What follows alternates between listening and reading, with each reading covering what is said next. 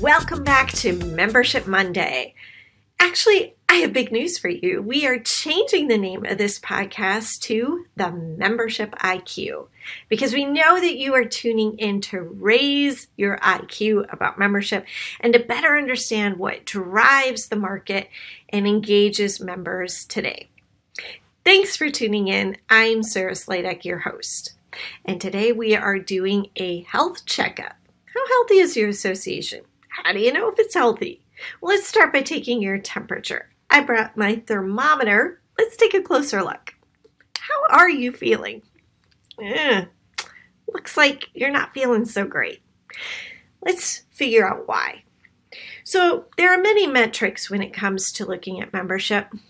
More often than not, people say that membership is healthy when you are recruiting members and you have lots of new members, or when you have high retention of members. But that's only part of the story. I have learned through my experience of working with associations that a lot of associations struggle when they stop paying attention to age. Yes, age. It's a controversial subject. Bear with me. I'm going to ask you that very, very personal question. Lean in. Here it is. How old is your association? Yeah, how old? Not how many years have you been around. That's not what I mean. I mean, literally, what's your average age? What's the average age of members? What's the average age of board members? Are you succession planning? Do you have a pipeline of members coming into the fold? And if the answer is no, that's very telling about the health of your association. You see, for years and years, really since the beginning of time, we've had hierarchy in our society, and everyone gathered around the elder of any given society and learned from that elder. And knowledge was passed down and power was passed down from the elder.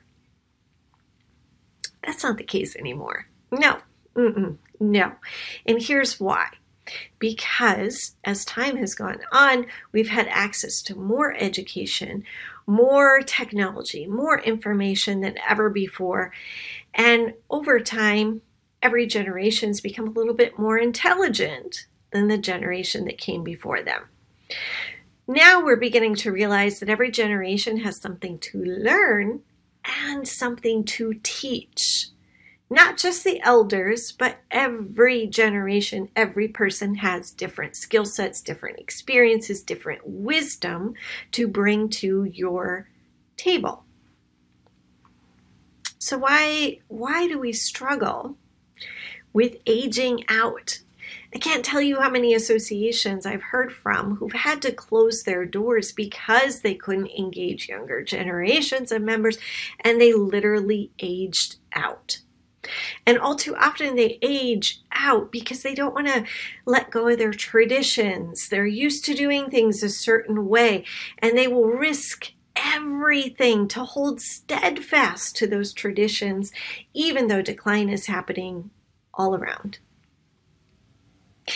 Just recently, I've been hearing from associations that say that their average board member is in their 70s.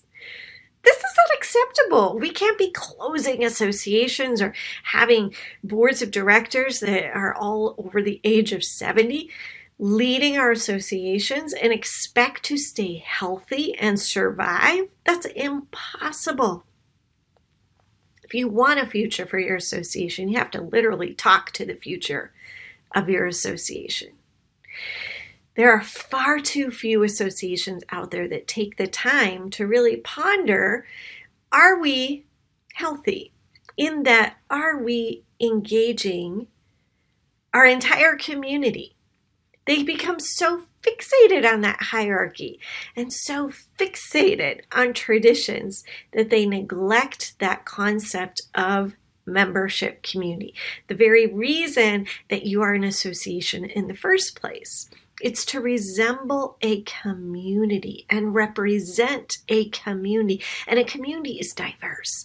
A community has several different age groups represented, several different demographic backgrounds.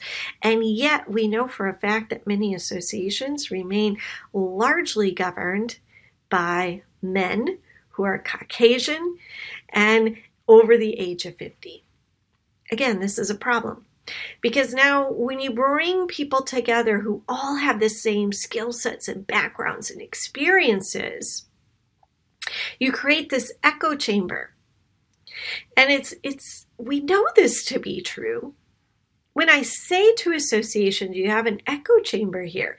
You're just, homogenous thinking is happening constantly with your organization. And they always nod and say, yeah, I guess so. But they're not taking the effort to get out of that prism and actually bring in new ideas and new people. They are not willing to let go of their hierarchy. And that hierarchy creates these widening gaps in associations. And when we do surveys and focus groups with young people, they say, no surprise here, I feel like I don't fit in. I feel like there's no place for me to belong. I feel like I would never have the opportunity to lead. I feel like I have to wait my turn.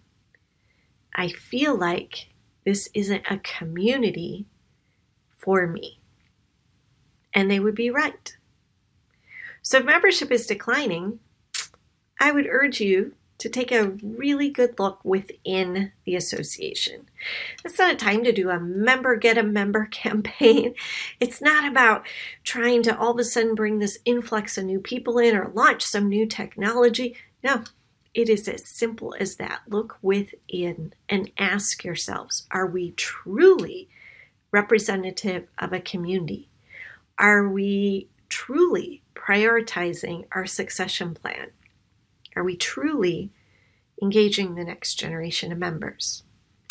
Or are we stuck in the past?